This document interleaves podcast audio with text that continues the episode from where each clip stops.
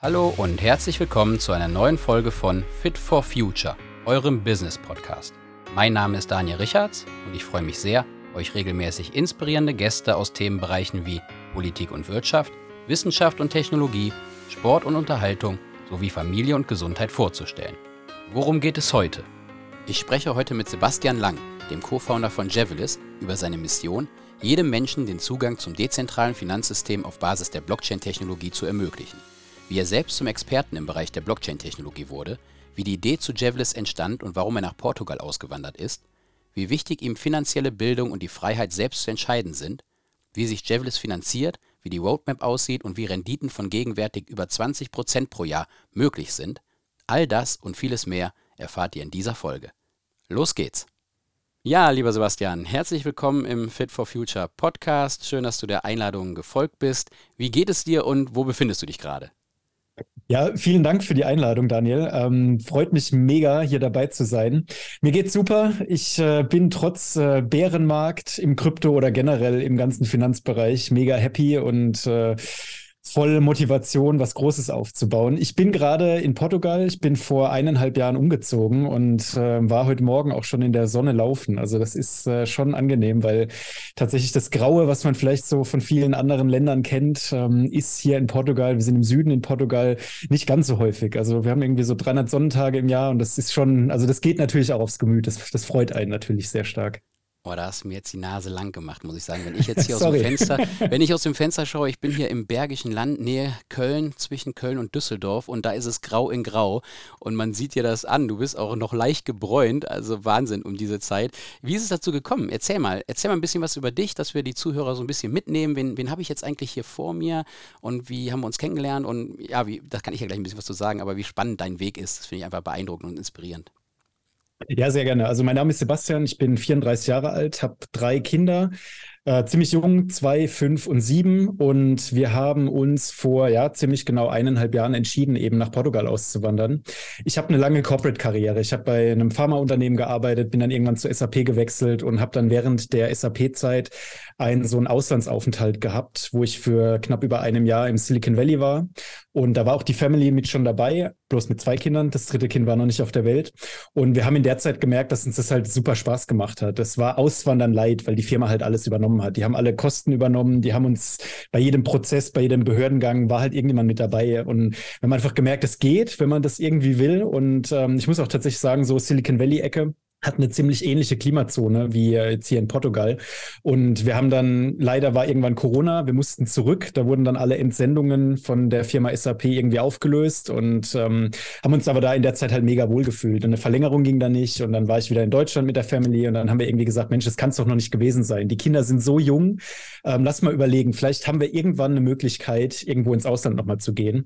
Und ja, dann hat sich das irgendwie durch den ganzen Kryptobereich so ergeben. Ich bin seit ungefähr zweitausendsiebzehn in Krypto investiert, bin dann sehr stark auch in den Bereich Decentralized Finance reingekommen, also das ganze Thema dezentrale Finanzwelt und war da in ein paar Projekten drin, wo sich dann natürlich auch eine gewisse Steuerlast ergeben hat, weil durch dieses Decentralized Finance, je nachdem, was du da machst, da tauchen so Begriffe wie Liquidity Mining oder Staking auf und gerade bei diesen Themen, da musst du natürlich in Deutschland auch Steuern zahlen und wir haben dann irgendwann gesagt, Mensch, ähm, das war jetzt nicht der Hauptgrund, aber kann man das nicht irgendwie verbinden, dass wir sagen, Kinder sind so jung, die waren noch nicht in der Schule. Wir haben irgendwie vor, irgendwo ans Meer zu gehen. Und ich habe dann auch angefangen mit einer Selbstständigkeit. Ich habe ein Startup gegründet und dann hat sich das irgendwo ergeben, dass wir gesagt haben, Portugal ist super, super spannend. Du bist in Europa, du brauchst kein Visum. Du kannst als Europäer einfach in ein anderes Land umziehen. Und ähm, Portugal ist äh, super, super kryptoaffin. Die haben eine super große Startup-Szene, gerade in Lissabon, und machen extrem viel für den Bereich, weil sie einfach merken, da, da passiert einiges. Und ähm, Sinn, wenn ich jetzt so das mal auf Europa beziehe, vielleicht nicht Platz eins, was Krypto anbelangt, was so Startups und so weiter angeht, aber es ist eine riesengroße Startup-Szene, die gerade am Kommen ist.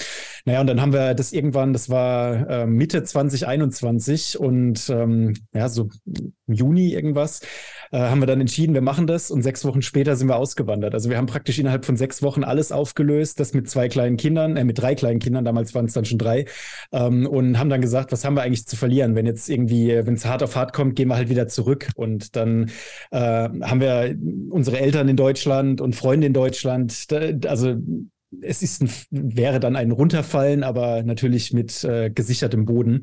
Naja, und dann sind wir nach Portugal gegangen, hatten für die erste Woche ähm, ein, ein Hotel gemietet und waren dann äh, auf der Suche nach einem Haus. Sind dann ein paar Wochen rumgefahren, waren in der Algarve gewesen am Anfang, sind dann nach den, in den Norden gefahren, Richtung Lissabon, haben uns dort dann ein paar Unterkünfte angeguckt und Häuser und Wohnungen und so weiter, sind aber dann schlussendlich doch wieder an die Algarve zurückgekommen und da sind wir jetzt auch. Wir haben dort ein Haus gekauft und ähm, die Kids sind jetzt hier in der Schule und im Kindergarten.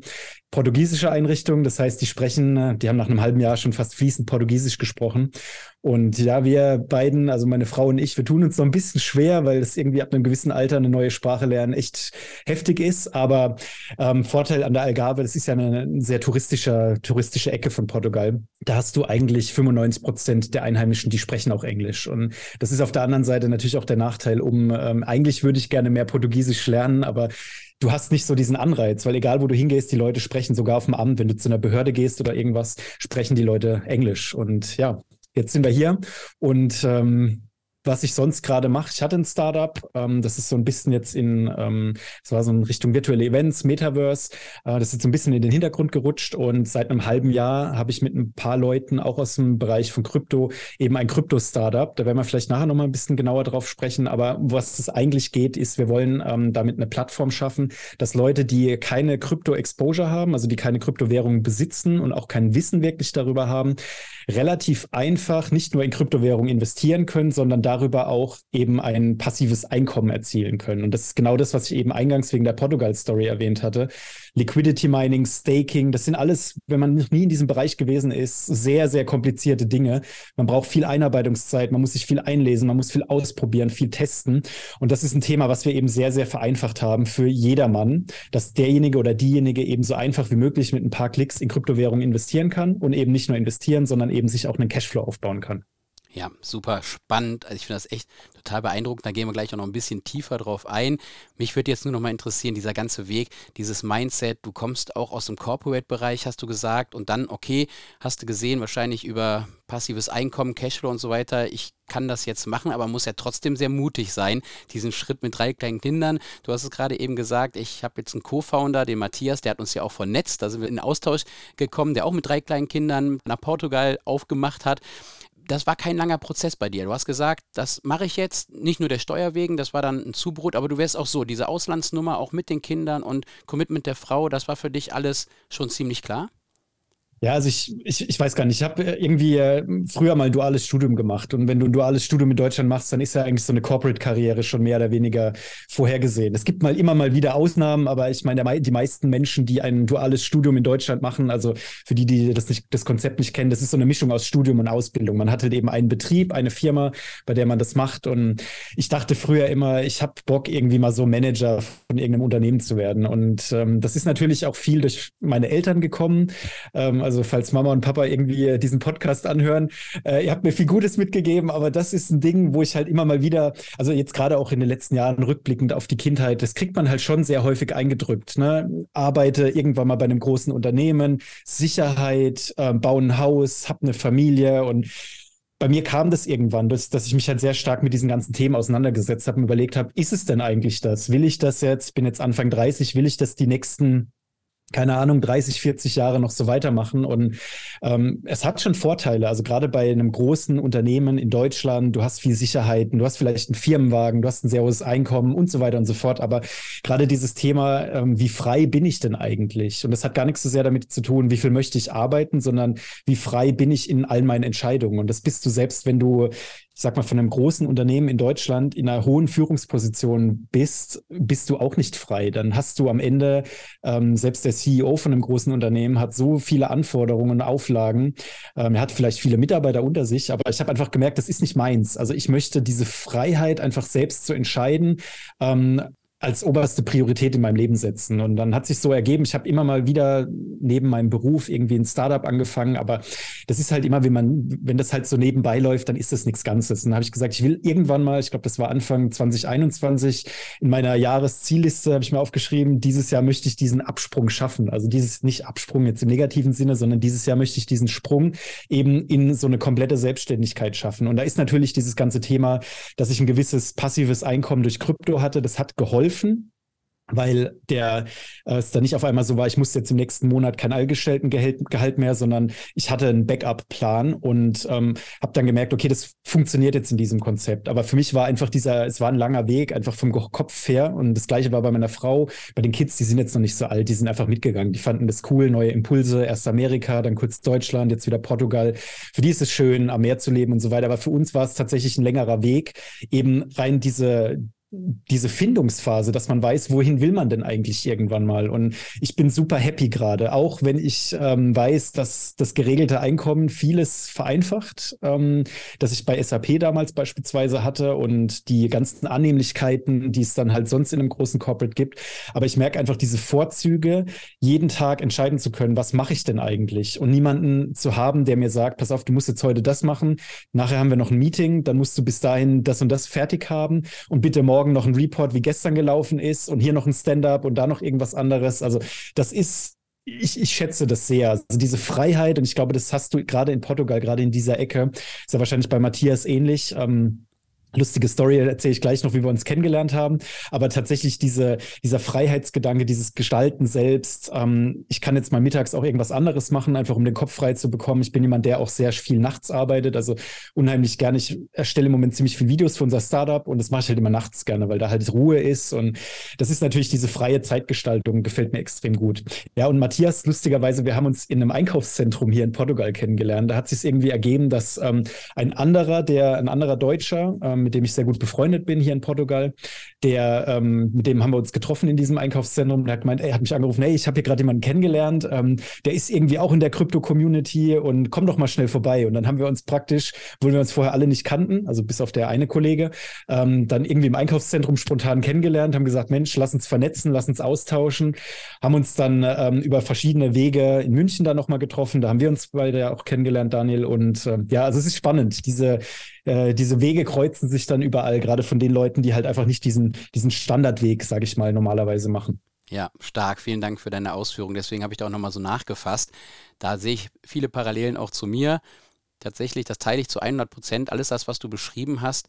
Und das war mir jetzt auch nochmal wichtig für die Zuhörer, dass es jetzt nicht so sich anmutet wie, da war mir jetzt nur die Steuerflucht im Fokus, sondern du möchtest auch die Kulturen kennenlernen, du lernst die Sprache. Ich glaube, Portugiesisch wirklich nicht ganz so einfach. Ich glaube, schwieriger als Spanisch. Und wie du es auch richtig beschrieben hast, für unser Eins ab Mitte, Anfang dreißig, sage ich mal so, das Lernen fällt eben einfach auch immer schwerer. Und trotzdem, das weiß ich ja auch aus dem Vorgespräch, das ganze Thema Mindset, Persönlichkeitsentwicklung, Lifelong Learning ist dir ja auch sehr, sehr wichtig. Und da möchte ich ganz gerne jetzt tatsächlich den Bogen zu deiner aktuellen Unternehmung hinbekommen, denn das finde ich total spannend. Dieses ganze Thema Blockchain hat immer so ein bisschen die Anmutung, oh, mit Bitcoin und schnell reich werden und, und Teufelszeug und wilder Westen und da ist wieder was runtergegangen. Ich sehe das bei mir im Umfeld, bei den Leuten, für die das auch alles ganz neu ist. Na, da wage ich mich nicht ran. Wir haben ja eh so eine Generation, sage ich mal, die dann über Aktienthemen wie die Telekom irgendwie fürs Leben gefühlt verbrannt wurden und wo jetzt eine Aktienrente auch stark am Pranger steht, wobei man einfach sagen muss, das Beste und wahrscheinlich das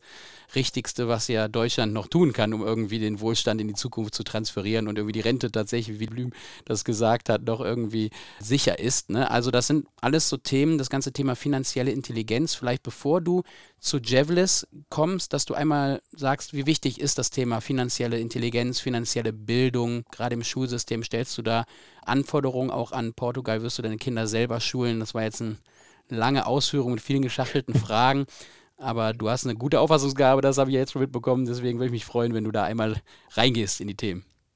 Ja, erstmal danke fürs Kompliment. Ähm, ich fange vielleicht mit den Kindern an und mit dem Schulsystem. Also ich glaube, in In Portugal kann ich es zu wenig einschätzen. Ich habe jetzt ähm, die zweite Klasse und die erste Klasse von meinem Großen miterlebt und muss sagen, die, das Schulsystem ist schon gut. Er ist auf einer staatlichen portugiesischen Schule.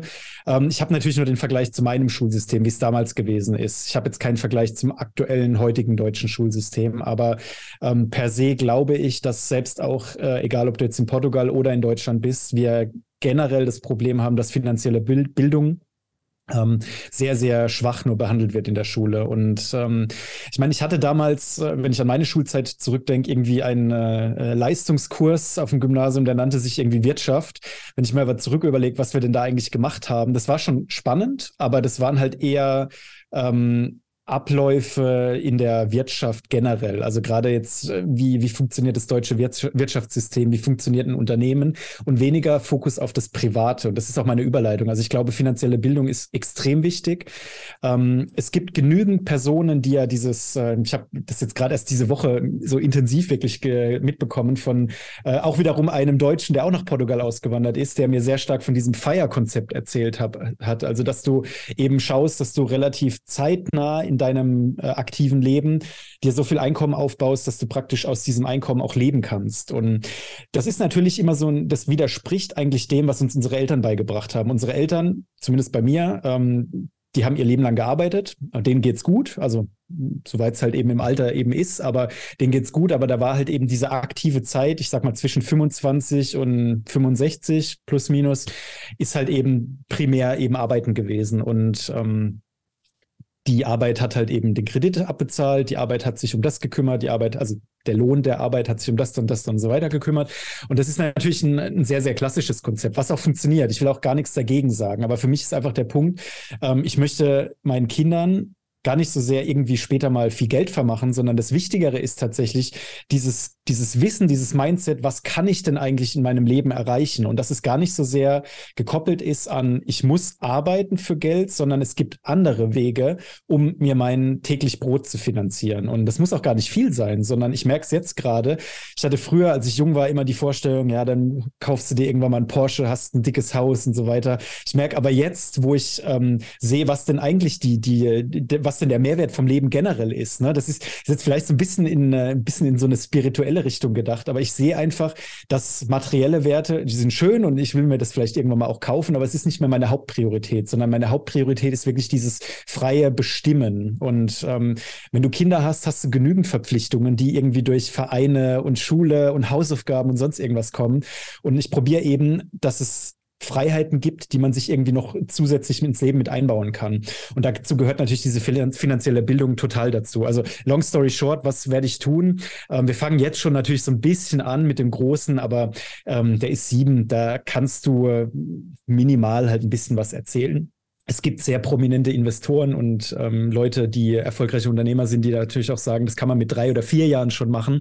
Aber für mich ist das, das ist so ein Ding, das kommt jetzt so in den nächsten Jahren, wo ich einfach sage, pass auf, ja, ähm, wenn du den Wunsch hast, X Y Z zu machen, was eben in einem Angestelltenverhältnis mündet, super, okay, also da, da widerspricht auch nichts. Aber sei dir bewusst, was es eben für Möglichkeiten gibt. Und dieses einfach aufzeigen, was ich in meiner Kindheit sehr wenig erlebt habe, von allen möglichen Seiten. Also man kriegt natürlich immer mal wieder irgendwelche Personen mit, die ein Unternehmen haben, die selbstständig sind, und die Frage ist halt immer, wie ordnet das das Umfeld ein? Und bei mir war der Tenor von meinem Umfeld, ah ja, die arbeiten ganz viel und das ist, die werden ihr Leben lang arbeiten und haben dann keine Rente, sondern die arbeiten, bis sie umfallen und so weiter.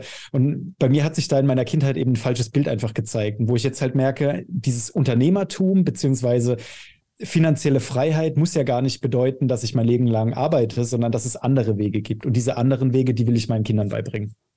Top. Ich kann nur Danke sagen. Ich habe das Gefühl gehabt, ich höre mir zu.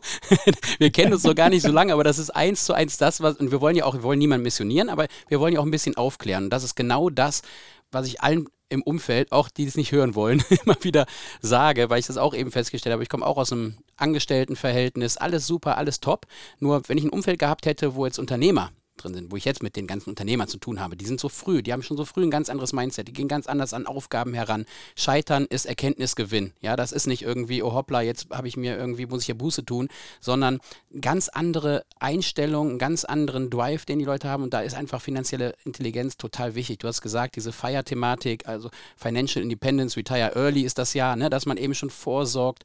Ich habe meinem Sohnemann, da war der sieben, deswegen vielleicht will auch kein Thema jetzt hier stressen, aber das Buch von Bodo Schäfer, Ein Hund namens Money, einfach mal geholt. Ah. Das ist ganz interessant. Der ist ja sehr an Kiyosaki und so weiter angelehnt. Rich Dad, mhm. Poor Dad, aber dann eben so für kleine Kinder, ein bisschen Aktien, ein bisschen was man machen kann. Also wie man schon sehr schnell schlau ist. Es ist echt ganz, ganz nice geschrieben, und das hat der Große, jetzt ist er zwölf, hat er schon ganz gut verinnerlicht. Und ja, ich bin mal gespannt, ob das auch nachhaltig ist, aber ich merke eben auch, das Schulsystem, das kannst du jetzt eben auch nicht von, von heute auf morgen ja komplett auf, auf links krempeln, sondern da muss man als Elternteil einfach dabei sein. Das ist noch, du musst noch durch dieses System durch. Frage ist tatsächlich, fangen sie nicht jetzt an schon zu coden? Brauchst du überhaupt noch einen Abschluss perspektivisch? Was macht K I? Was, was kommt da? Der ganze, wir sind so disruptiv gerade in den nächsten fünf bis zehn Jahren. Nur das System kommt nicht nach und da können wir jetzt eine Grundsatzdiskussion wahrscheinlich führen. Machen wir das Fass, machen wir jetzt auch nicht auf. Aber ich glaube, und das ist mir auch wichtig, dass die Zuhörer da jetzt ein Gefühl dafür bekommen, es ist nie zu spät. Ja, man kann immer anfangen, sich selbst die Sachen drauf zu schaffen. Was für ein Luxus, dieses Wissen so frei und kostenlos zugänglich, auch über YouTube oder andere Wege eben zu haben. Und natürlich musst du auch in dich selber investieren. Das wichtigste Investment ist immer in, in dich selbst, aber man braucht keine Angst vor etwas zu haben und, und Dinge zu tun. Und das bringt mich jetzt tatsächlich dann auch zu deinem Unternehmen. Ich finde das hochspannend. Ich finde einfach auch diese Mission so spannend und auch wie ihr zum frühphasigen Kapital, um diese Unternehmung zu starten, gekommen seid. Da möchte ich ganz gerne, dass du, wenn du kannst, viele Insights raushaust und auch mit Zahlen um dich wirfst, so, soweit es geht, dass man da echt ein Gefühl für bekommt, so nach dem Motto, jetzt habe ich den Sebastian schon kennengelernt und das teile ich, was er sagt und das ist ein cooler, smarter Typ und wow, mutig auch. Was macht er denn jetzt? Genau, also was er macht, ich äh, fange vielleicht mal mit letztem Jahr an. Also ich habe mir ähm, Anfang letzten Jahres in meine Jahresziele für zweitausendzweiundzwanzig mit aufgenommen. Ich würde gerne mehr in die eine Blockchain, wo ich sehr stark investiert bin, einfach mir ein, ein größeres Netzwerk aufbauen. Und das ist natürlich, wenn man gerade in solchen Krypto-Dingern unterwegs ist, da ist ja sehr viel anonym und die Leute sind verteilt auf der Welt. Das ist nicht wie, du bist in einem Unternehmen und dann schreibst du halt mal irgendjemandem eine E-Mail und der weiß halt, okay, gleiches Unternehmen, mit dem spreche ich mal. Ähm, Hab dann eben ähm, in meiner Portugal-Story bin ich an ein paar Leute rangegangen, habe dann auch ein Format gehabt, wo ich ein Video darüber gedreht habe. Und darüber ist dann äh, lustigerweise einer meiner Co-Founder, der Igor, auf mich zugekommen, ähm, der eben äh, einen sehr starken Dev-Background hat. Also der hat selbst auch Blockchain-Development in der Vergangenheit gemacht, ist da mit verschiedenen Plattformen auch unterwegs. Und wir haben irgendwie gemerkt, es passt voll gut. Wir haben Startups gemacht davor, die uns ähm, gut gefallen haben, aber wir haben beide gemerkt, so dieses ganze Thema Krypto-Blockchain ist unser, da, da ist unser Herz dran. Das ist irgendwie das, wo wir halt wirklich Bock haben, wo ich auch wirklich morgens aufstehe und sage, und genau das ist das, was ich den ganzen Tag oder die nächsten Jahre halt eben machen möchte. Und ähm, der Hintergrund zu dem ist, dass wir, sowohl Igor als auch ich, wir haben noch einen dritten Co-Founder, der später noch dazu gekommen ist, also dazu sage ich gleich noch was, ähm, sowohl Igor als auch ich nutzen eben diese eine Blockchain, die nennt sich die DeFi-Chain, also für die, die es noch nicht kennen, DeFi Chain Punkt com ist die äh, Domain hinten dran. Das ist, wenn man sich jetzt mit Kryptowährungen ein bisschen auskennt, kann man sich das so vorstellen wie Bitcoin. Ähm, bloß eine Kopie und die ein bisschen erweitert. Das hat eben die, die Gruppe, die eben diese DeFi-Chain damals entwickelt hat, hat sich eben Bitcoin hergenommen, bisschen angepasst und daraus eine eigene Blockchain gemacht. Also das ist kein, nicht einfach nur irgendeine Währung, sondern das, da ist, steht eine eigene Blockchain hinten dran, die ganz, ganz viele Möglichkeiten ergibt. Da kommen wir vielleicht nachher nochmal drauf, aber das reicht eigentlich fürs Erste. Ich habe diese Blockchain, ähm, dadurch, dass ich in verschiedenen Krypto-Communities drin bin, eben schon bei, zu Beginn seit Tag eins von mitbekommen, auch in der, in der vorherigen Entwicklung schon und habe gesagt, das finde ich spannend, da möchte ich rein investieren. Habe viel Zeit reingesteckt, habe mich viel eingelesen, habe mit Leuten gesprochen und habe dann irgendwann eigenes Geld auch da reingesteckt. Nicht viel, aber einfach, um es so ein bisschen auszuprobieren. Und äh, gerade diese DeFi-Chain war für mich auch eben der Punkt, da tauchen jetzt wiederum diese Begriffe Liquidity Mining und Staking auf. Ähm, man könnte es als passives Einkommen bezeichnen. Also ich parke meine Coins dort und kriege eben dafür, dass meine Coins dort liegen, so ein bisschen wie das Konzept bei einer, bei einer Bank. Ich gebe der Bank mein Geld, die Bank macht damit irgendwas und dafür kriege ich Zinsen zurück. Und das ist im Endeffekt ganz, ganz einfach gesprochen das, was Liquidity Mining und Staking macht. Da gehört noch viel mehr technisch hinten dran und auch andere Risiken und andere Mechanismen, aber das so kann man sich es mal vorstellen. Das habe ich ähm, seit Tag eins dieser DeFi-Chain gemacht, das hat der, der Igor seit Tag eins dieser DeFi-Chain gemacht und gerade nachdem viele meiner Freunde in meinem Umfeld mitbekommen haben, ah, der hört jetzt irgendwie auf bei, bei, bei mit seinem Angestelltenverhältnis, der geht jetzt irgendwie ins Ausland, macht da irgendwas mit Krypto. Ich habe super viele Fragen von Freunden bekommen. Hey, ähm, du machst doch da was mit Krypto, du machst doch da irgendwie ein passives Einkommen. Kannst du mir das auch installieren? Und aus diesem auch installieren ist, sind halt viele, viele lange Gespräche geworden. Irgendwann habe ich gemerkt, die Leute wollen das gar nicht. Die wollen gar nicht dieses Wissen, die wollen einfach nur das Geld machen, was ja prinzipiell nicht verkehrt ist, aber so läuft es halt einfach nicht, weil gerade in diesem diesem Bereich Decentralized Finance, ähm, Liquidity Mining, da brauchst du viel Zeit, viel Arbeit, musst viel ausprobieren, wirst am Anfang wahrscheinlich auch Geld verbrennen, wenn du alles für dich selbst machst. Und ähm, ich habe dann angefangen, den Leuten zu erzählen, pass auf, ähm, hier ist ein Buch, hier ist ein YouTube-Channel und hier sind noch drei Podcasts. Das machst du alles, das Buch liest du, das Video schaust du dir an und äh, die Podcasts, da hörst du dir die und die und die Folge an und dann kommst du nochmal auf mich zurück. zurück. Wenn du das gemacht hast, helfe ich dir sehr gerne. Das haben von gefühlt fünfzig Leuten einer gemacht. Mit dem einen habe ich das auch dann durchgezogen, der ist jetzt auch in der DeFi-Chain investiert, aber bei allen anderen, die haben dann gesagt, boah, nee, das gar nicht so sehr, weil sie es nicht verstehen, sondern eher, es ist halt sehr aufwendig, ne? Und dieser Aufwand, haben wir gesagt, okay, das könnte ein Thema sein. Als dann Igor und ich uns kennengelernt haben, haben wir gesagt, Mensch, lass uns doch mal überlegen. Wir haben beide das gleiche Problem. Jeder, der irgendwo im Krypto-Umfeld ist, kennt dieses Problem. Man ist in einer gewissen Bubble, weil wenn man sich die, die, die Weltbevölkerung anschaut, da gibt es Statistiken, dass irgendwie fünf Prozent wirklich Krypto verstehen und wirklich, also nicht nur irgendwie mal eine Kryptowährung auf irgendeiner Tauschbörse gekauft haben, sondern wirklich verstehen. Ob das wirklich fünf Prozent sind oder weniger, keine Ahnung, aber sagen wir mal, es sind fünf Prozent. Dann gibt es halt eben fünfundneunzig Prozent da draußen, die das System halt nicht verstehen. Und dann haben wir gesagt, per se finden wir dieses ganze Konzept rund um Blockchain, Kryptowährungen, Decentralized Finance, also dass ich meine Finanzen ohne einen Third Party irgendwo managen kann, so spannend, dass da eigentlich viel mehr Leute drüber Bescheid wissen müssen. Aber die Leute tun sich halt super schwer, erstmal hunderte von Stunden in irgendwas zu investieren und danach erst einen Ertrag zu bekommen. Und dieses Konzept haben wir gedacht, wenn wir das jetzt umdrehen können, also wenn wir Leuten eine Möglichkeit geben können, dass die von diesem ganzen Konzept Liquidity Mining, Staking und so weiter profitieren können, ohne sich erstmal da ein, einarbeiten zu müssen. Vielleicht können wir den Spieß so umdrehen, dass die Leute erst einen Ertrag machen, sagen, Mensch, das ist spannend, jetzt möchte ich auch was darüber lernen, jetzt setze ich mich, mich ein bisschen tiefer mit damit auseinander. Also das heißt, was wir tun bei Jevelis ist im Endeffekt, wir haben eine Plattform entwickelt, äh, die technisch sind wir durch, wir sind jetzt kurz davor, in äh, eine Beta-Testphase zu gehen, wo wir eben ganz viel Feedback einholen und so weiter.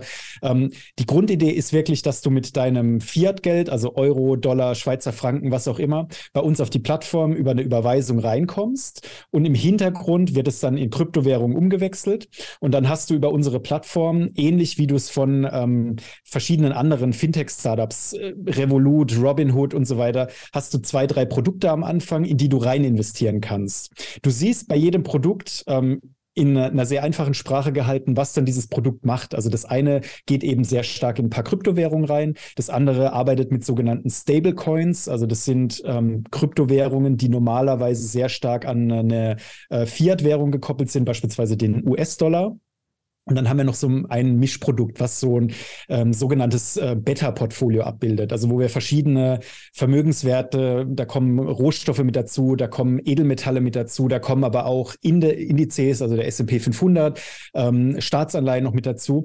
Das aber alles so automatisiert, dass man wirklich nur einen Knopf drücken muss und sagt, ich möchte meine tausend Euro, die ich jetzt auf der Plattform habe, eben äh, in zwei Produkte aufteilen oder eben in ein Produkt aufteilen. Und das Ganze, wir nutzen im Hintergrund diese Blockchain, die wir schon seit Jahren selbst nutzen, wo mein Co-Founder, der Igor, auch schon selbst drauf entwickelt hat, also die, diese DeFi-Chain. Ähm, ist hochgradig komplex, das Ganze, ähm, wenn man das selbst machen möchte. Und was wir eben machen ist, dieser eine Klick des Nutzers sorgt eben dafür, dass im Hintergrund automatisiert eben auf der Blockchain diese ganzen Transaktionen durchgeführt werden. Das heißt wirklich, ich muss mich damit nicht auseinandersetzen. Ich Ich kann es aber. Also das heißt, dieses ganze Thema Transparenz ist uns extrem wichtig. Heißt auch konkret, es gab ja ähm, im letzten Jahr verschiedene Firmen, die eben nicht mit Transparenz geglänzt haben, sondern eben mit, ähm, sie haben die Kundengelder irgendwie falsch investiert oder halt nicht eben öffentlich zugänglich gemacht, was sie denn eigentlich mit den Kundengeldern machen. Bei uns ist es so, es entwickelt sich ja gerade aus diesem Decentralized Finance so diese nächste Generation und die heißt C-DeFi, also Centralized Decentralized Finance. Muss man sich alles gar nicht merken. Der, der Tenor von dem Ganzen ist einfach, dass man ähm, zentrales Finanzsystem mit dezentralem Finanzsystem koppelt. Das heißt konkret bei uns, dezentral ist einfach viel zu komplex für die meisten Menschen und wir sagen, wir bieten eben diese dezentralen Finanzmöglichkeiten an, aber eben mit einem Startup hinten dran. Und der Vorteil von dezentral ist bei uns, dass jeder Nutzer bis auf die Blockchain-Ebene runterschauen kann, wenn er das möchte und sieht, wo ist denn eigentlich meine tausend Euro, die ich eben eingangs erwähnt hatte, wo sind die denn wirklich investiert? Und das ist für uns eben so wichtig, dass wir sagen, es wird immer Leute geben, die da sehr stark reinschauen. Die meisten Leute sagen, das interessiert mich gar nicht, vielleicht später mal, wenn ich da ein bisschen tiefer drin bin. Aber fürs Erste ist es wirklich so, dass wir sagen, die Leute können da sehr, sehr einfach rein investieren. Und jetzt ist die große Frage, ja, was habe ich denn von diesem Investment? Liquidity Mining und Staking, das sind die Prozesse, die im Hintergrund ablaufen, die generieren einen Cashflow oder passives Einkommen, also einfach eine Rendite, die du über die Blockchain bekommst. Ähm, kann ich gleich auch nochmal erklären, wie das im Detail funktioniert, aber kurzum, ähnlich wie Zinsen von der Bank, die schütten wir an die Nutzer aus. Ähm, so Also alles über die Blockchain kommen, man kann auch alles nachverfolgen. Ähm, einen kleinen Teil behalten wir uns ein, einfach weil wir, das ist ein Unternehmen, wir müssen das Unternehmen ja am Laufen halten. Und der Großteil der sogenannten Rewards geht an die Nutzer zurück. Und ähm, was bedeutet das jetzt Stand heute? Äh, wir haben Ende Januar zweitausenddreiundzwanzig, wir können Ende Januar zweitausenddreiundzwanzig aktuell circa zwanzig Prozent Jahresrendite anbieten, wow, über die verschiedenen Produkte hinweg. Klingt jetzt erstmal, ja, das ist doch bestimmt irgendwie ein Scam, aber das sind tatsächlich die Dinge, die über Blockchains heute funktionieren. Und warum ist es so hoch? Zum einen natürlich, weil es noch gar nicht so viele Leute gibt, die das nutzen, weil es halt eben super, super komplex ist und weil dieses ganze Decentralized Finance System, ähm, jetzt ist natürlich die Frage, wo kommen denn die Renditen her? Die Renditen kommen ähm, vor allem dadurch, dass eben Leute dieses System von der anderen Seite nutzen, also wir stellen Liquidität bereit. Also wir packen das Kapital unserer Nutzer auf die Blockchain und es gibt eben auf der anderen Seite Leute, die mit diesem Kapital irgendwas anfangen, die beispielsweise gewisse Währungspaare tauschen wollen, wollen von einer Kryptowährung in eine andere oder von einer Kryptowährung in einen Stablecoin und dafür fallen Transaktionsgebühren an. Diese Transaktionsgebühren gehen wiederum zurück an die Leute, die eben Kapital bereitgestellt haben. Und das ist der Mechanismus grundlegend, wie wir Rendite erwirtschaften. Ähm, Risiko, natürlich, du bist im Kryptobereich. Wir arbeiten trotzdem aber viel mit Stablecoins. Das heißt, da wird das Risiko sehr stark minimiert. Es ist aber natürlich was anderes, wie wenn du jetzt zu einer Bank gehst, sagen wir mal irgendeine Tagesgeldkontobank in Deutschland, wo du halt aktuell irgendwie zwei, drei Prozent bekommst. Da ist mit Sicherheit weniger Risiko, aber da hast du halt auch nicht diese Renditen. Da hast du zwei, drei Prozent gekappt. Ich glaube auch nicht, dass es jetzt weitergehen wird, sondern da bleibst du irgendwo bei diesem Level. Und ähm, das Produkt richtet sich halt eben vor allem an Leute, die halt schon sagen, ich will jetzt nicht mit meinem ganzen Kapital, das würden wir auch niemals empfehlen. Es gibt ähm, ge- genug Studien, die irgendwo sagen, zwischen zwei und zwanzig Prozent, also zwei Prozent und zwanzig Prozent können in Krypto, in einem gesunden Portfolio. Bei mehr muss man sich aber schon wirklich sicher sein und wirklich tief mit der Materie auseinandersetzen. Und wir sagen einfach, in diesem Umfeld, wenn da jemand reingeht, hat er eine potenzielle Upside, also dass der Markt nach oben geht, dass man auch diese Rendite immer bekommt. Ähm, die, die schütten wir alle sechs Stunden aus. Ist natürlich nur ein kleiner Teil, ne? Also von zwanzig Prozent Jahresrendite wird nicht zwanzig Prozent am Tag ausgeschüttet, sondern die zwanzig Prozent gehen über dreihundertfünfundsechzig Tage. Aber es ist eben einfach eine spannende Sache, gerade wenn man noch nie irgendwie in Kryptowährungen investiert war oder sagt, ich will damit mal anfangen, aber ich habe keinen Plan, dann könnte das ein guter Start sein. Und das Zweite, was für uns eben ganz wichtig ist, wir bauen jetzt schon, das Produkt ist noch nicht live, wir sind jetzt eben kurz vor der Beta-Phase. Für uns ist diese ganze ähm, Education super wichtig. Wir haben ähm, ganz viele ähm, Videos erstellt, generell zum Finanzwesen. Was bedeutet denn überhaupt ähm, investieren? Welche Asset-Klassen gibt es? Also über was kann ich denn eigentlich, über was, was muss ich Bescheid wissen und was sind sinnvolle Investmentklassen? Da tauchen auch ganz andere Dinge auf, wie Staatsanleihen und so weiter.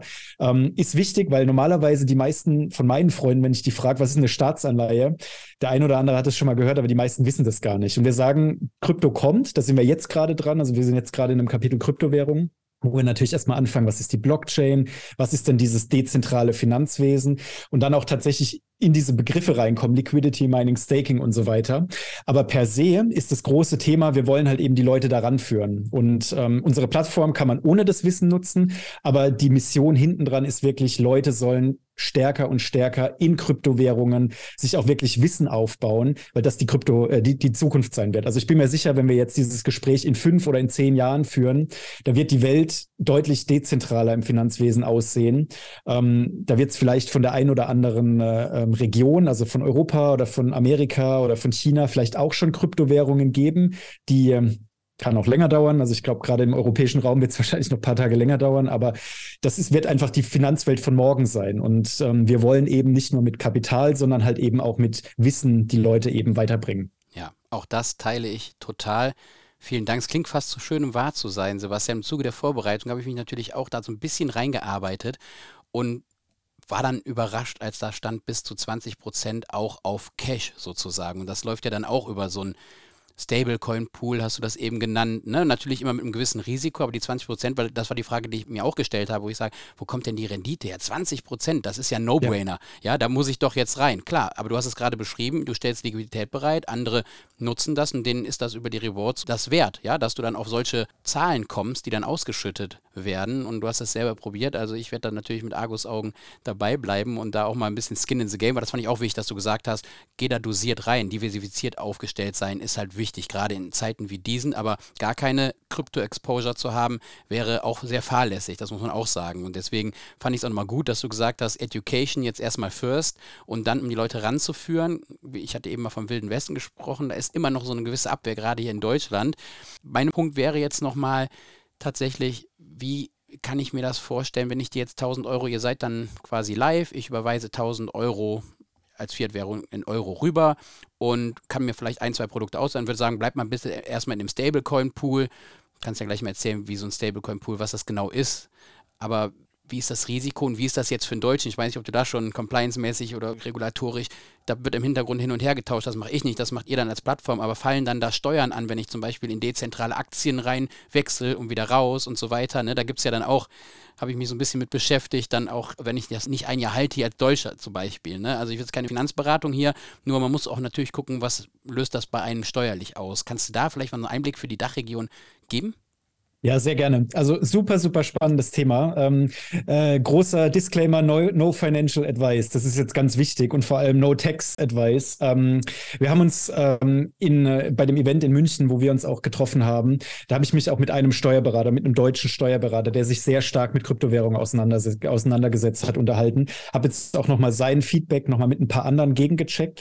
Und wahrscheinlich können wir das im deutschsprachigen Raum, also vor allem jetzt in Deutschland, ich, wie gesagt, ich komme aus Deutschland, ich weiß nicht, wie die, die Steuersysteme in Österreich und der Schweiz sind. Also ich spreche jetzt vor allem für Deutschland, ähm, glaube aber, dass es ähnlich aufgefasst wird. Wahrscheinlich können wir ähm, auch das Thema mit der Haltefrist umgehen, weil ähm, man sich das so vorstellen kann, dieses Investment bei uns, wie ich nutze ein Tagesgeldkonto von der Bank.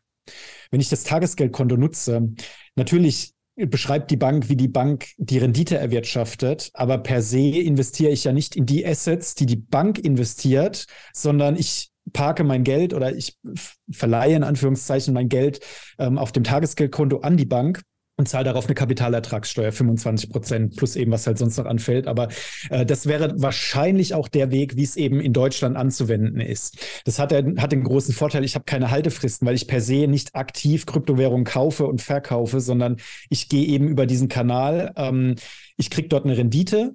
Die Rendite wird erwirtschaftet, natürlich über Kryptowährung, aber gleiches Konzept wie es läuft über die Bank. Das ist die vorläufige Info, die wir jetzt bekommen haben von verschiedenen Seiten. Das wird sich natürlich, das werden wir klären noch in den nächsten ähm, Wochen und Monaten und das wird auch ein großer Teil dann sein. Also wir, wir probieren auch natürlich ähm, ähnlich wie es bei anderen Startups oder bei anderen Kryptowährungen passiert, dass es dann eben auch Steuerberater gibt, die dann sich vielleicht einen Influencer-Channel aufbauen und einfach sagen, ähm, ich habe mir das schon lange angeguckt, ich ähm, auch k- kein Advice, aber ich würde es so und so auffassen. Und gerade mit den Personen, wo wir jetzt auch schon gesprochen haben, ähm, gucken wir eben, ob wir irgendwelche steuerlichen Partnerschaften auch aufbauen können, weil das ein wichtiges Thema ist. Und es könnte am Ende wirklich so sein, dass dieser ganze, ähm, dieses ganze Konstrukt auch vielleicht für die Leute interessant sind, ist, die schon in Kryptowährungen drin sind. Weil wenn das wirklich funktioniert, dass man dadurch die Haltefrist vermeiden kann, also das heißt, im Deutschen ist es ja so, wenn ich heute eine Kryptowährung kaufe und verkaufe sie morgen, dann muss ich den kompletten Gewinn versteuern. Ähm, nach einem Jahr nicht mehr. Das, das ist halt so ein Thema, wo, wo man halt mit bestimmten Mechanismen im Hintergrund eben das Ganze umgehen kann. Also nicht umgehen, sondern wo einfach das Konzept, das ist einfach ein anderes Produkt. Das ist kein reines Kryptoprodukt, sondern es funktioniert halt eben ein bisschen anders. Ähm, zu der Frage, die du noch gestellt hast, so ein Stablecoin-Produkt. Also wir arbeiten mit ähm, drei Stablecoins. Das sind die zwei größten. Das ist äh, U S D C, also Circle U S D und Tether, ähm, ist die Abkürzung U S D T. Das sind die beiden größten Stablecoins, die es im Krypto-Umfeld gibt. Die haben ähm, zig Milliarden Marktkapitalisierung. Ähm, da stehen Firmen hinten dran. Wie das genau funktioniert, wird jetzt, glaube ich, den Rahmen sprengen. Aber wichtig ist erstmal, wir nutzen die beiden größten. Bei unserem Kryptoprodukt nutzen wir, by the way, auch unter anderem die größten Kryptowährungen, Bitcoin und Ethereum. Das heißt, wir sagen einfach, ähm, natürlich, du hast mehr Renditechancen, wenn du in kleinere Dinger reingehst. Aber da ist halt auch eine größere Risiko, ähm, ein größeres Risiko, größeres Ausfallrisiko hinten dran. Dass Bitcoin morgen ähm, bei Null ist oder Ethereum morgen bei Null ist und der ganze andere Markt noch da ist, ist relativ unwahrscheinlich. Also wir sehen einfach, einfach die Bitcoin, Ethereum und die zwei größten Stablecoins wirklich als im Krypto-Umfeld sehr sicher an. Und dann ist es eben so, dass wir jeweils immer noch mal ein zusätzliches Element von der DeFi-Chain hinzufügen. Also das ist in Anführungszeichen unsere Haus-Blockchain, mit der wir auch die Rendite generieren. Diesen Bestandteil brauchst du, um die Rendite zu generieren. Und ähm, da nutzen wir eben den eigenen Stablecoin von der DeFi-Chain und eben die eigene Kryptowährung von der DeFi-Chain. Die eigene Kryptowährung von der DeFi-Chain ähm, ist D F I abgekürzt. Der eigene Stablecoin ist der D U S-Dollar, also Decentralized U S-Dollar. Und ähm, natürlich, das ist eine Blockchain, da hast du immer das Risiko, dass bei einer Blockchain irgendwas schieflaufen kann. Aber ich vergleiche es immer ganz gerne eigentlich mit den Ich habe einen guten Kumpel, ähm, falls er zuhört in dem Podcast später mal, schöne Grüße. Also ich darf offiziell die Story verwenden, aber ich nenne ja keine Namen. Ähm, der ist sehr stark in Wirecard investiert gewesen und hat ähm, immer gesagt, boah, ey, DAX dreißig Unternehmen, da kann nichts schief gehen. Und ähm, ich will jetzt nicht sagen, dass, es, dass man das auf Blockchain übertragen kann, aber du hast, das hast du überall, dass du gewisse Risiken einfach hast. Und deswegen sagen wir, du hast natürlich ein Ausfallrisiko da. Das ist relativ gering, weil vor allem von uns unserer Seite, wir kennen die Blockchain, wir sind seit Tag eins dabei, wir kennen alle Entwickler, wir kennen die Leute, die hinten dran stehen, äh, wir kennen alle Unternehmen, die irgendwo damit beteiligt sind. Äh, das ist einfach ein riesen Benefit, den wir da haben. Aber auf der anderen Seite hast du immer Ausfallrisiken. Ähm, Das, das kann ja auch bei Ländern passieren, dass einfach Länder bankrott gehen. Das ist jetzt vielleicht gerade im westlichen Bereich in den letzten Jahrzehnten nicht wirklich passiert, aber wenn man zurück in der Geschichte schaut, über die letzten hundert, zweihundert, dreihundert Jahre, das passiert immer wieder. Und deswegen ist es einfach wichtig zu sagen, ich diversifiziere. Ich diversifiziere nicht, indem ich eben hundert Prozent in Jevelis später reinstecke, sondern indem ich vielleicht eben einen kleinen Teil von meinem Kapital, wo ich bewusst, mir bewusst bin, ich habe gewisse Risiken, aber ich habe auch eben gewisse Ertragsmöglichkeiten dadurch. Und das ist so ein Stück weit die Philosophie hinten dran. Man kann sich es vielleicht auch ganz einfach vorstellen mit ähm, vor, ich sag mal so fünf bis sieben Jahren sind ja diese ganzen Peer-to-Peer-Lending-Plattformen, Bondora, Mintos und so weiter, ähm, ja, auf den Markt gekommen. Was die eigentlich machen, also für die, die das nicht kennen, die vergeben Mikrokredite an Leute, die im normalen, herkömmlichen Finanzsystem keine Kredite bekommen würden. Wie machen sie das? Indem sie eben ganz viele Investoren und Anleger haben, die eben sagen, ich habe hier tausend Euro, zweitausend Euro, zehntausend Euro. Das packe ich da auf die Plattform drauf. Die Plattform verteilt es an die Kreditnehmer. Die Kreditnehmer zahlen natürlich deutlich höhere Zinsen als auf dem herkömmlichen Finanzmarkt. Aber weil die Kreditnehmer auf dem herkömmlichen Finanzmarkt keine Zinsen bekommen, keine Kredite bekommen würden, können sie halt auch eben höhere Zinsen verlangen. Und dementsprechend gleiches Prinzip. Ähm, der Kreditgeber kriegt eine Rendite für sein verliehenes Kapital. Der Kreditnehmer zahlt die Rendite. Und ähm, das ist un- unvorstellbar, wie viele Milliarden in diesen Unternehmen investiert werden. Also nicht investiert von Investoren, sondern wirklich von Kunden, die zum einen eben das nutzen, um Kapital dort zu parken und eben auch von Leuten auf der anderen Seite, die eben die Kredite dann auch nutzen. Wir haben jetzt gerade im Zuge der Recherche für unser Startup mal vor ein paar Wochen oder sowas war das geguckt. Und da waren wir irgendwie bei, ich weiß es nicht, einem dreistelligen Milliardenbereich oder knapp dreistelligen Milliardenbereich, die über alle diese Startups, Peer-to-Peer, ähm, Grenzen sind natürlich immer ein bisschen bisschen ähm, schwierig zu stecken, ob das jetzt dann schon eine Bank ist oder ob es noch ein Fintech-Startup ist, aber auf jeden Fall ein hoher Milliardenbetrag, der in diesen Unternehmen drin steckt, wo man tendenziell ähnliches Risiko hat, vielleicht nochmal sogar ein Stück größer, weil zahlt der Kreditnehmer am Ende nicht den Kredit zurück, dann sehe ich mein Kapital nicht mehr. Und das ist natürlich ein Thema. Also, aber rein vom Prinzip her, die Leute, die sowas nutzen, ich habe das früher auch mal genutzt, einfach um es auszuprobieren mit, ich weiß es nicht, ich glaube, bei mir waren damals wirklich auch tausend Euro drauf. Es hat funktioniert, ich habe dann aber irgendwann gesagt, ja, ist nicht so meins, ähm, ich gehe jetzt eher in den Kryptobereich wieder zurück. Aber das sind tatsächlich ähnliche Konzepte. Natürlich ganz anderer Bereich. Das eine ist Blockchain, das andere ist so eher die, die herkömmliche Finanzwelt. Ähm, aber unterm Strich würde ich mal sagen, das, was die Leute da tun und machen, ist ein ähnliches Konzept. Ja, es leuchtet ein. Gute Punkte.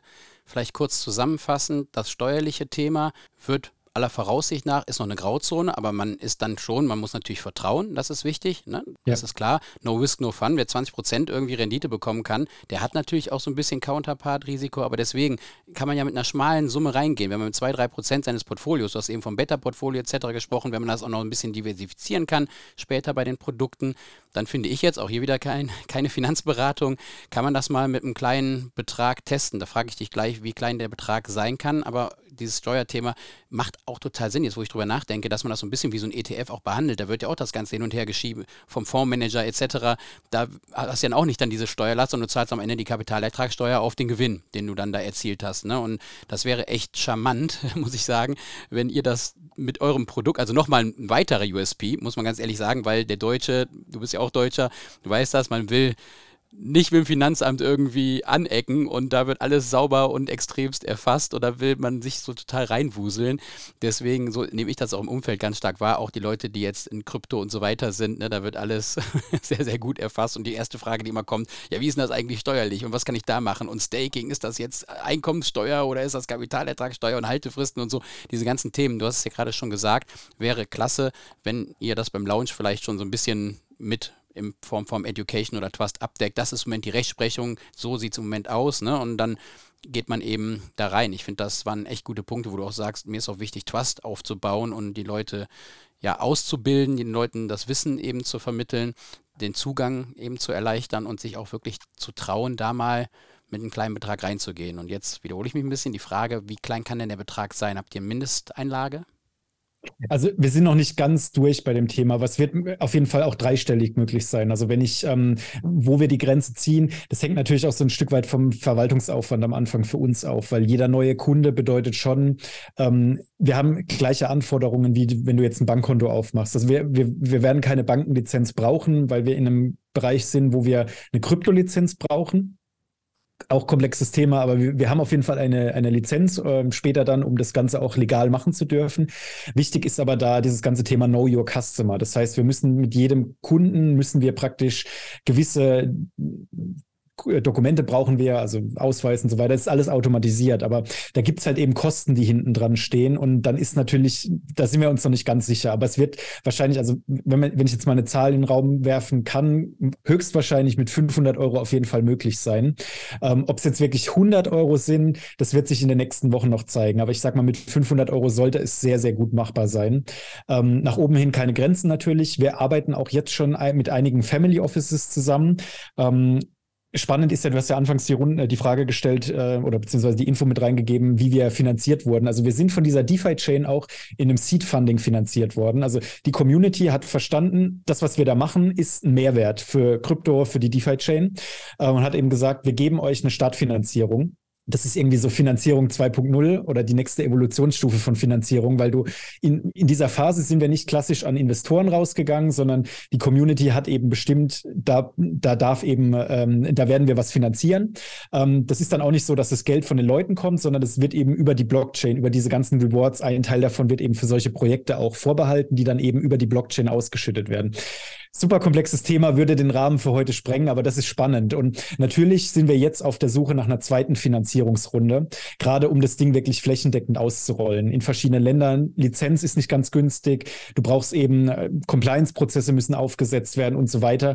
Und ähm, da in diesem Zuge sprechen wir aktuell schon mit einigen Investoren, wir sprechen auch mit einigen Family Offices, die wiederum beides auch gefragt haben. Also zum einen, können wir investieren? Ja, sehr gerne. Äh, und das andere ist, können wir euer Produkt dann später auch selbst nutzen, um Yield zu generieren, also um einfach Rendite auf unser Kapital zu äh, generieren. Und das wird dann auch, ich sag mal, so eine gewisse Range geben. Ich glaube, dass die meisten Kunden, also wenn man wirklich die Anzahl der Kunden nimmt, das werden kleinere Anleger sein, ähm, also Privatpersonen, wie, wie viel auch immer die an Kapital haben, das ist egal, aber es werden halt eben Privatpersonen sein und wir werden eben wahrscheinlich deutlich weniger, aber welche mit höherem Kapital Family Offices am Start haben, die einfach sagen, ähm, dieses ganze Thema Kryptowährung, das ist eben gesagt, steuerlich ist das heftig, wenn du, wenn du diese jede Transaktion irgendwie nachweisen musst, niederschreiben musst und bei uns wird es natürlich dann auch Berichte geben, also eine Art Reporting, was ist denn im aktuellen Jahr gelaufen? Aber per se, wenn du das selbst machen musst, und ich kenne das, also ich habe das in den letzten Jahren auch immer machen müssen, hast du ähm, das ist viel Aufwand, ähm, gerade wenn es tausende Transaktionen sind, auch wenn die alle am Ende mini, mini, nicht mal Centbeträge, sondern halt Bruchteile von Centbeträgen sind, musst du die halt eben alle zusammenfassen und das ist ein, ein Riesenaufwand, den wir eben abnehmen werden. Ähm, wie genau, das wird sich alles noch zeigen, aber wir arbeiten daran, weil wir eben die Dringlichkeit von diesem Thema, und das hast du nicht nur in Deutschland, das hast du in ganz vielen Ländern, also ich würde mal sagen, die meisten Länder, da gibt es eine gewisse steuerliche Erfordernis, ähm, Gewinne darzustellen. Und das wird eben auch ein Teil von unserem Produkt sein. Vielleicht noch nicht an Tag eins, aber ich schätze mal, wenn wir jetzt dieses Jahr live gehen werden, hoffentlich zum Jahresende, dass man auf jeden Fall das komplette Jahr irgendwo mit abgedeckt hat.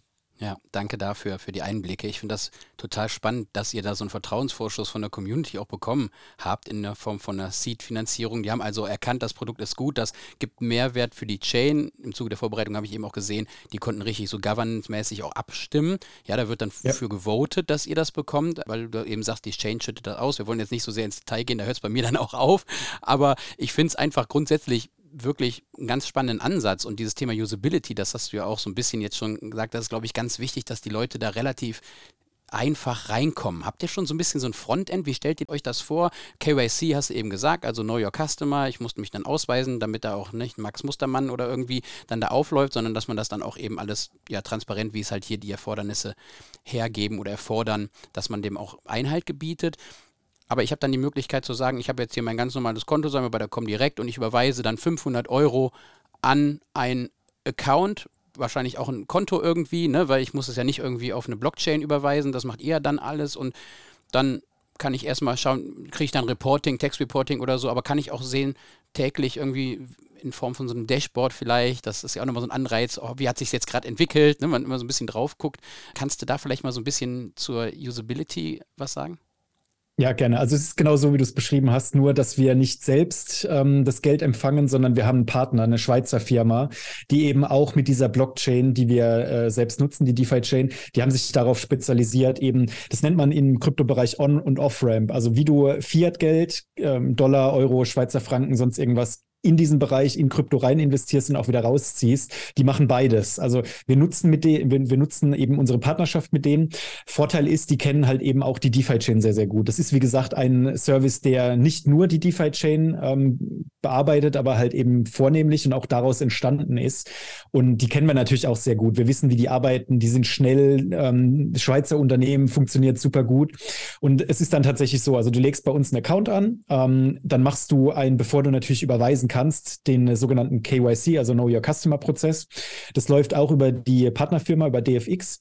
Die ähm, stellen dir ein paar Fragen, da musst du dann auch deine Ausweiskopien hochladen. Das ist einfach, weil das ähm, wir von den Gesetzgebern der unterschiedlichen Ländern halt dazu verpflichtet sind. Also natürlich, die Infos sind für uns spannend, aber die, wir brauchen es wirklich, um sagen zu können, dass das alles legal ist, weil es geht um zwei wichtige Dinge in dem Umfeld. Es geht, dass du halt keine Terroraktivitäten unterstützt und dass halt keine Geldwäsche passiert. Und diese beiden Dinge, da musst du sehr stark aufpassen, weil das ist, zum einen will ich das nicht als Unternehmer irgendwie damit in Berührung zu kommen, aber du kriegst auch extrem hohe Strafen, wenn du das eben nicht analysierst und beziehungsweise da einfach keine Prozesse aufbaust. Long story short, du, also du machst praktisch die Verifizierung, dass du wirklich die Person bist, du bist der Daniel und ähm, hast eben deine, deine Ausweiskopien hinten dran und so weiter. Und dann ist es so, dann schickst du eben, es gibt dann einen geguideten Prozess, wohin du überweisen musst. Später wird es auch Kreditkartenmöglichkeiten und so geben, aber der günstigste und einfachste Prozess ist tatsächlich über eine Überweisung. Ähm, Es wird wahrscheinlich auch weltweit gehen, dass die Währung eigentlich egal ist. Und dann ist im Hintergrund, alles wird ja abgenommen. Also sobald das Geld überwiesen ist, ähm, gibt es eine Zuordnung zu den Nutzern. Ähm, und D F X kümmert sich dann eben darum, dass das Geld transferiert wird. Also dass deine Euro, sage ich mal, nehmen wir mal an, die, die tausend Euro jetzt beispielsweise, die werden dann in Kryptowährungen konvertiert, in einen Stablecoin. Und im Hintergrund werden die auf die DeFi-Chain gesendet. Und ähm, das, was im Hintergrund passiert, ist eben alles das, was bei uns dann in, in Verwahrung ist. Also wir verwahren im Endeffekt technisch gesehen die einzelnen Accounts, würde ich mal sagen, die in einfacher Sprache, die eben ähm, auf der DeFi-Chain liegen, und jedem Account ist eben ein Nutzer zugeordnet. Das heißt, wenn du jetzt die tausend Euro darin überweist, dann hast du eben bei uns auf der DeFi-Chain einen Account, wo eben genau diese tausend Euro dann in dem Stablecoin auch landen. Das muss aber den Nutzer gar nicht interessieren, weil der Nutzer überweist nur und sieht dann irgendwann, okay, jetzt ist das Guthaben da, normalerweise nach einem bis zwei Tagen, und dann kann er investieren. Die Oberfläche ist wirklich so einfach wie möglich. Wenn man sich wirklich so moderne Fintech-Startups vorstellt, Revolut, Robinhood und so weiter, ähm, nicht, dass wir jetzt irgendwie Hype generieren wollen, sondern es gibt eben, du siehst, wie viel, was dein Guthaben ist, dann gibt es eben die zwei, drei Produkte und da kannst du sagen mit so einem Schieberegler, wie viel möchte ich denn rein investieren? Möchte ich mein ganzes Kapital oder noch einen gewissen kleineren Teil? Und du siehst auch gleichzeitig schon mal dann die prognostizierte Rendite, die über die nächsten zwölf Monate, sechs Monate, einen Monat erzielt werden kann. Dann drückst du auf, nachdem du das Produkt ausgewählt hast, auf Investieren und dann war es es schon. Und dann kommen tatsächlich alle sechs Stunden die sogenannten Rewards rein. Also dein, dein Yield, den du erzeugst, deine Rendite, die du erzeugst, alle sechs Stunden. Kannst dir wahlweise, also kriege ich jetzt schon, wir nutzen das System für uns schon, weil wir äh, es für uns einfach schon mal zum, zum Testen, wir haben das mit Echtgeld auch schon mal getestet, ähm, aber halt nur bei uns intern im System. Ähm, das funktioniert so, dass wir sagen können, geht alles, ähm, du kriegst alle sechs Stunden, kriegst du eine E-Mail, wenn du das möchtest, wie viel Rendite du praktisch jetzt, das ist nicht viel, weil von tausend Euro ähm, zwanzig Prozent ist zwar, sind zwar dann ähm, zweihundert Euro im Jahr, aber wenn du das auf äh, nicht nur dreihundertfünfundsechzig Tage, sondern eigentlich mal drei, weil alle sechs Stunden oder äh, ja, mal vier dann eigentlich, ähm, da das sind kleine Beträge, aber es funktioniert. Und das ist dann tatsächlich so, dass du hinten dran ein Dashboard hast und bei diesem Dashboard siehst du, wie ist es prognostiziert. Diese zwanzig Prozent sind auch nicht fix, sondern das hängt natürlich davon ab, was denn gerade auf der Blockchain passiert. Ähm, tendenziell mit Blick auf die Vergangenheit war es bisher im Peak unten, ähm, mal so knapp unter zwanzig Prozent. Das kann auch wieder höher werden, aber ich glaube, dass wir zumindest auf die nächsten Monate mindestens mal so zwischen fünfzehn und zwanzig Prozent damit erzielen können. Und das siehst du dann halt einfach in deinem im Dashboard. Und dann hast du natürlich jederzeit die Möglichkeit zu sagen, du willst dir die erzielte Rendite auszahlen lassen, also wieder in Euro zurück über den Partner D F X auf dein Konto, oder du lässt es einfach ähm, Compound Interest, also Zinseszinseffektmäßig weiterlaufen, hat natürlich den Vorteil, dass du dann, was, was weiß ich, im nächsten Jahr anstatt tausend Euro Startkapital hast du halt tausendzweihundert Euro Startkapital, wenn man einfach jetzt mal rechnet, und machst halt mit diesen tausendzweihundert Euro die Rendite. Und das ist so das, wo wir einfach sagen, dass, das können die Nutzer dann am Ende selbst entscheiden, wie sie es möchten. Ähm, Wenn du mich fragst, ich bin immer ein Freund von Zinseszins, ähm, weil das ist, ist ja magisch, was da auf eine große Zeitschiene eben passiert. Ähm, gerade bei kleineren Beträgen ist das vielleicht ein Thema, wo man dann sagt, okay, ich lasse da mein Geld und ähm, hol es dann irgendwann raus, wenn es deutlich mehr geworden ist, lass es jetzt erstmal laufen, aber prinzipiell ist eine Auszahlung jederzeit möglich. Super, das wäre nämlich meine nächste Frage gewesen. Das ist ja ein mega U S P. Also ich kann jederzeit die Funds abziehen, ja, da gibt es nicht irgendwelche Vesting-Periods oder dass ich irgendwie das eingefroren habe erstmal, und so Auto-Compounding, so habe ich es jetzt verstanden, ist irgendwie möglich, dass automatisch, wenn alle ja. St- sechs Stunden die Rewards kommen, dass ich die automatisch dann reinvestiere wieder. Das ist natürlich dann für den Zinseszinseffekt, du hast ihn gerade schon genannt, der ist wirklich magisch, ja, das ist echt klasse. Also bei den, bei den Vesting-Sachen sind wir uns halt noch nicht ganz sicher, es kann sein, dass wir zusätzliche Produkte anbieten, das ist dann immer so ein bisschen die, das, das Das ist ja dann ein Startup, ne? Dass man sich überlegt, wie kriegt man Leute ran, und vielleicht sagen wir, es gibt ein Produkt, wo du vielleicht ein bisschen mehr Rendite on top bekommst, aber dafür musst du die Funds sechs Monate, zwölf Monate oder so halten. Aber die Grundidee Stand heute, wie gesagt, es ist noch nicht zu hundert Prozent finalisiert, aber die Grundidee Stand heute ist wirklich, dass ähm, wir ähm, prinzipiell die Plattform so gestalten, dass du jederzeit rein und rausgehen kannst. Ist auch wichtig, weil am, am Ende willst du ja in irgendwas investieren, wo du halt ähm, keine, au- außer du weißt es. Also wenn du weißt, okay, wenn ich jetzt in das eine spezielle Unterprodukt reingehe, da muss es dann halt zwölf Monate liegen. Das ist aber dann auch fair aus meiner Sicht, wenn man das eben alles im Vorfeld, also muss ja eh angekündigt werden.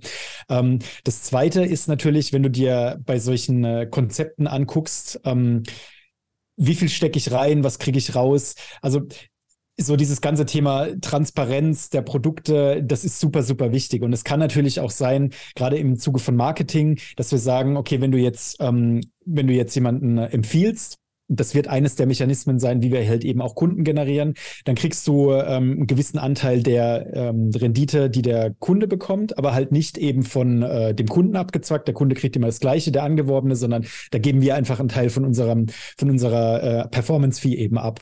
Ähm, Das ist vielleicht an manche Rahmenbedingungen geknüpft. Also, dass vielleicht der Kunde mindestens so lange auf der Plattform sein muss oder mindestens so und so viel rein investiert haben muss, weil das einfach die Praxis zeigt von vielen anderen Startups in dem Umfeld. Es gibt leider Unternehmen auf dieser Welt, die sich auf solche Startup-Renditeprogramme ähm, spezialisiert haben und das ganz gerne mal ausnutzen. Und wir sind super, super happy, dass wir ein paar Unternehmen kennen, also nicht die das machen, sondern die davon, ähm, die, die leider diese, diese Thematik auch erfahren mussten. Und da gibt es natürlich Möglichkeiten, wenn du sagst, du kriegst eben eine gewisse ähm, Reward nur dann, wenn du halt so und so lange auf der Plattform so und so viel Geld halt eben auch investiert hast. Aber wie gesagt, das ist einfach nur zum Schutz von uns, nicht weil wir irgendwie sagen, wir haben dadurch irgendeinen anderen Vorteil, sondern nur, weil wir halt eben die Leute belohnen wollen, die tatsächlich in dem System aktiv auch drin sind und nicht die Firmen, die irgendwo sitzen auf der Welt und sagen, ähm, unser Geschäftsmodell ist es, angehende Startups irgendwie auszunehmen. Das, das wollen wir nicht.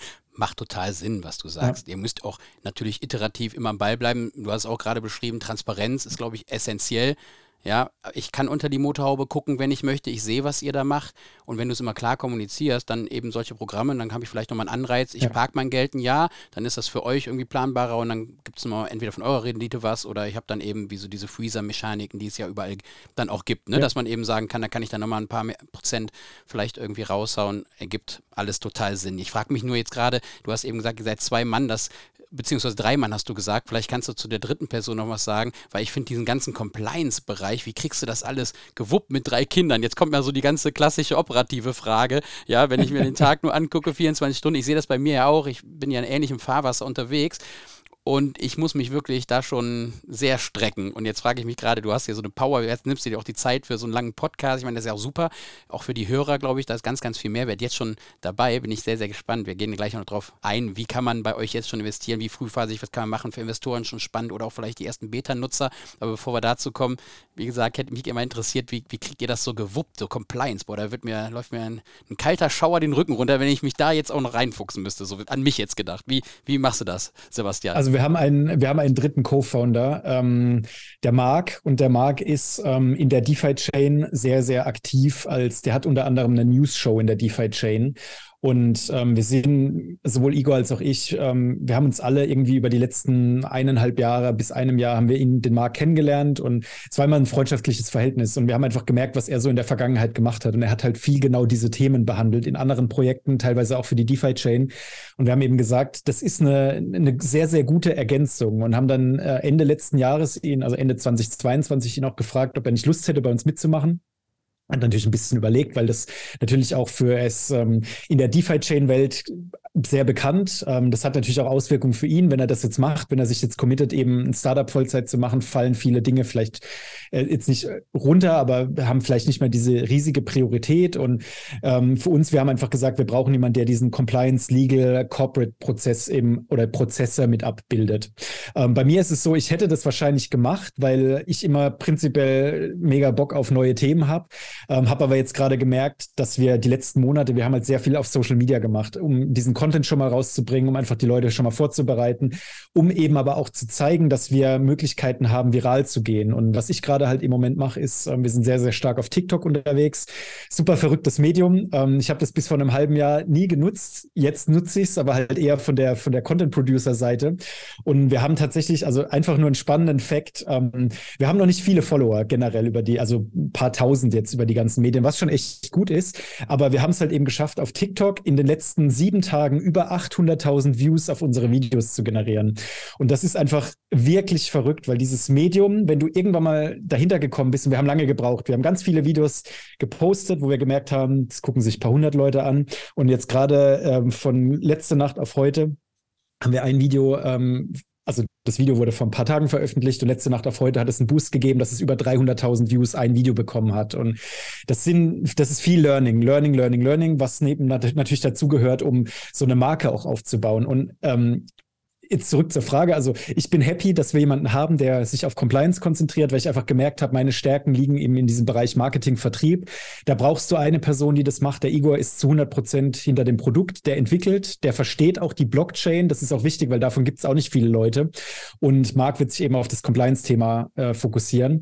Und für uns ist natürlich der Punkt, wir haben jetzt schon ein paar externe Devs, die äh, alle nicht Blockchain-relevanten Dinge entwickeln. Also eine Webseite, ein Frontend und so weiter. Das, äh, das ist jetzt kein Spezial Spezialwissen. Da, da brauchst du gute Developer, aber da gibt es einige. Ähm, gute Blockchain-Developer, das ist schon echt schwer zu finden.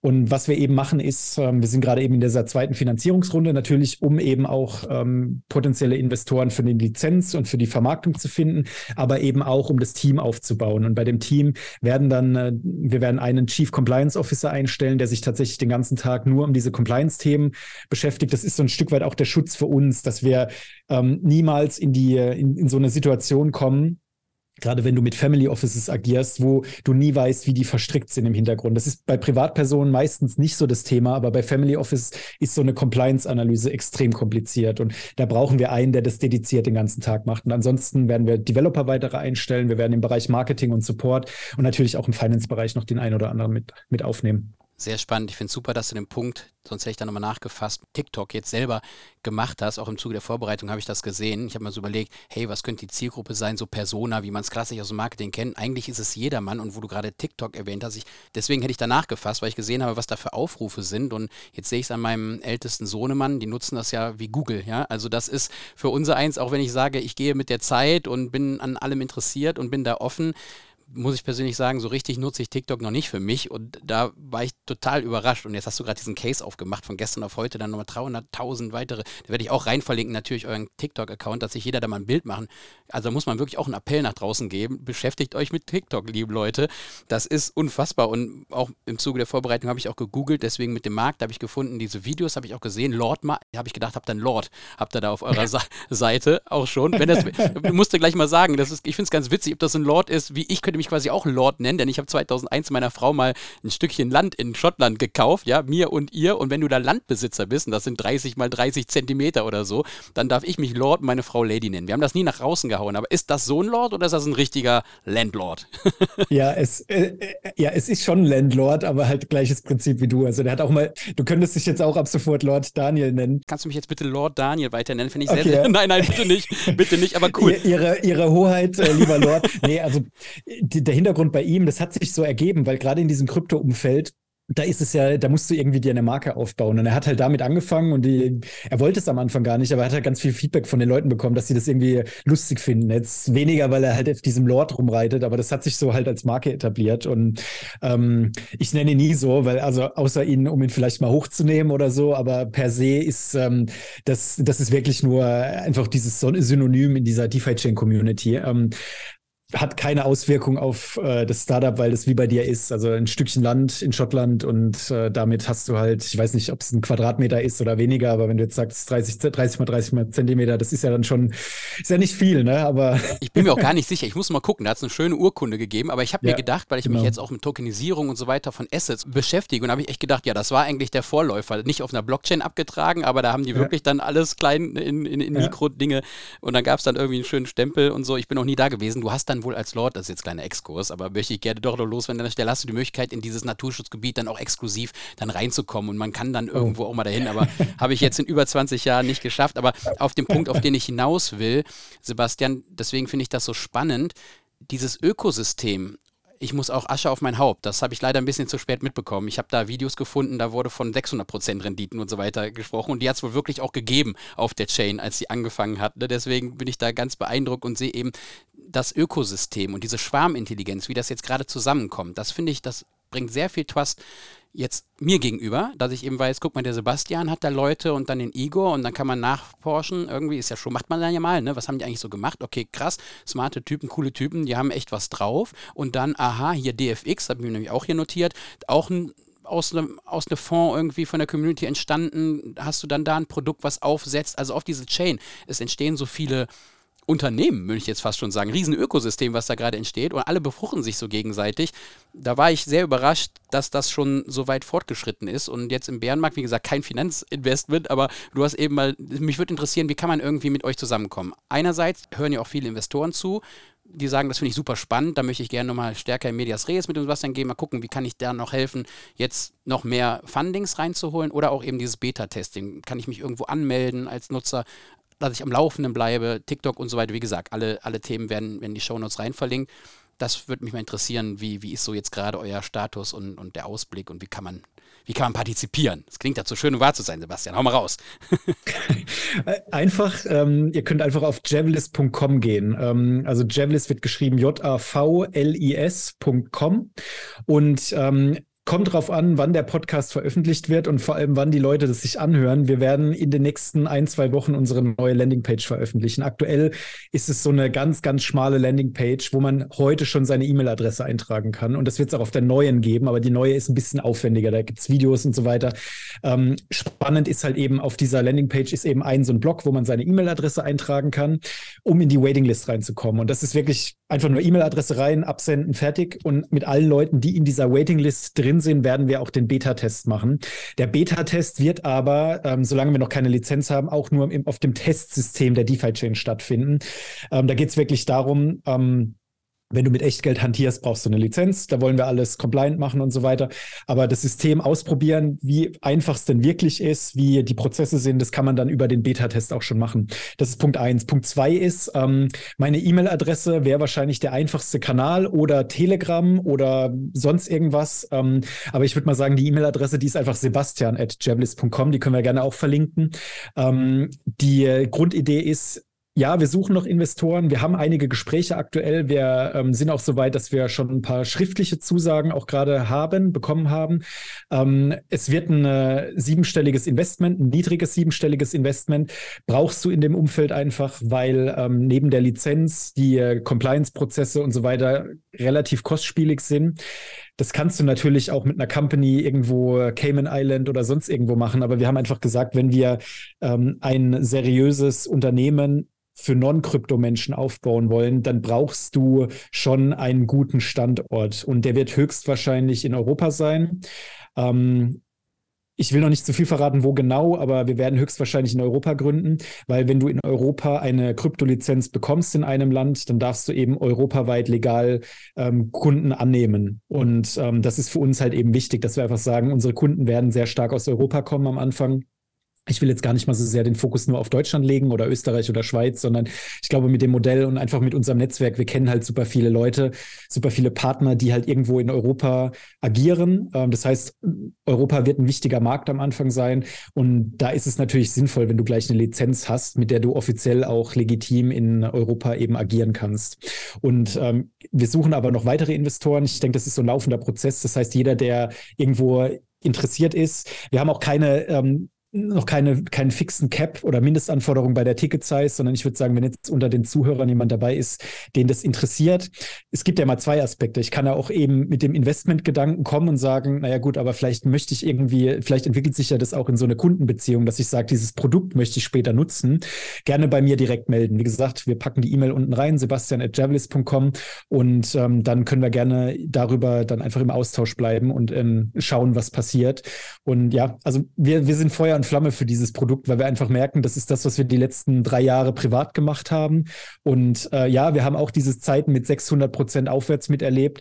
Das sind aber, das ist immer bei einer neuen Blockchain am Anfang, ähm, was halt auch ein gewisses Marketing, ähm, Marketingmechanismus im Hintergrund bewirkt. Ähm, was ich aber vielleicht nochmal zu dem einen Punkt sagen möchte, den du gerade gesagt hast, mit der DeFi-Chain generell.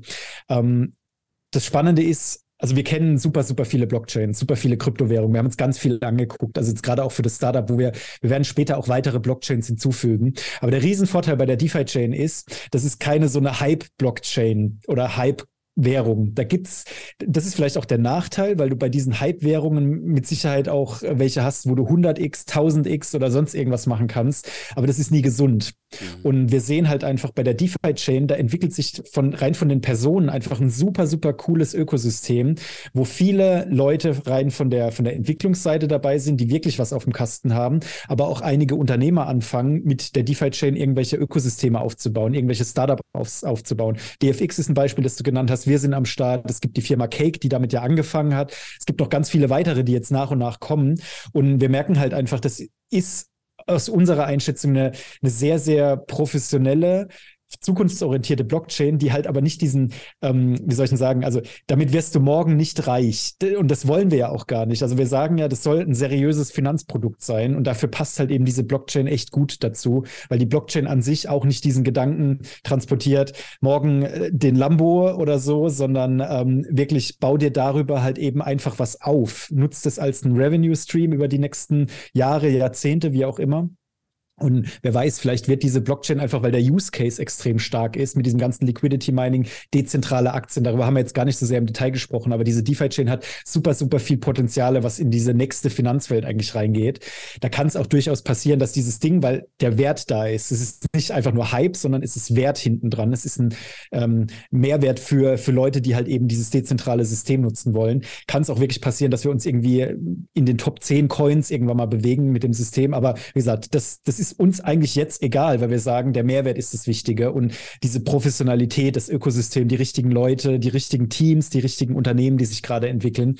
Ja, auf jeden Fall super spannend. Also du und ihr werdet es wahrscheinlich merken, also wir sind mega gehypt von diesem ganzen Ökosystem ähm, und das war eigentlich auch der Grund, warum wir gesagt haben, Mensch, lass uns da doch ein Startup starten, weil das wirklich, das hat halt Zukunft. Das ist jetzt nichts, was ich irgendwie mache und mir dann denke, oh, ich weiß nicht, ob das funktioniert, sondern wir sind halt zu hundert Prozent mit Kopf und mit Seele und mit Herz hinten dran, weil wir merken, das ist genau das, wo wir halt wirklich Zeit rein investieren wollen und glauben, dass wir auch einen Mehrwert für Leute da draußen stiften können. Ja, das nimmt man dir total ab. Also ich höre dir ganz begeistert zu, muss ich sagen. Uns läuft so ein bisschen die Zeit auch aus dem Ruder, aber es ist einfach so viel Mehrwert drin. Also ich habe jetzt auch in den letzten anderthalb Stunden knapp, die sind auch total viel gelernt und man nimmt dir das ab, man merkt, wie du brennst für dieses Thema. Also wie gesagt, ich werde alles rein verlinken und würde mich natürlich freuen, wie es da weitergeht und wenn ihr noch mit dem einen oder anderen da zusammenkommt.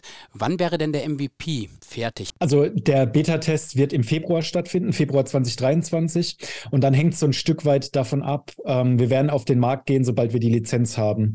Und das ist geplant jetzt aktuell Q zwei tatsächlich, dass wir in Q zwei, also irgendwann zwischen April und Juni, ähm, wir werden es nicht offiziell festhalten mit einem gewissen Datum, weil das wirklich, das hat so viele Einflussfaktoren noch aktuell. Investment muss da vorkommen, um die Lizenz zu beantragen und so weiter.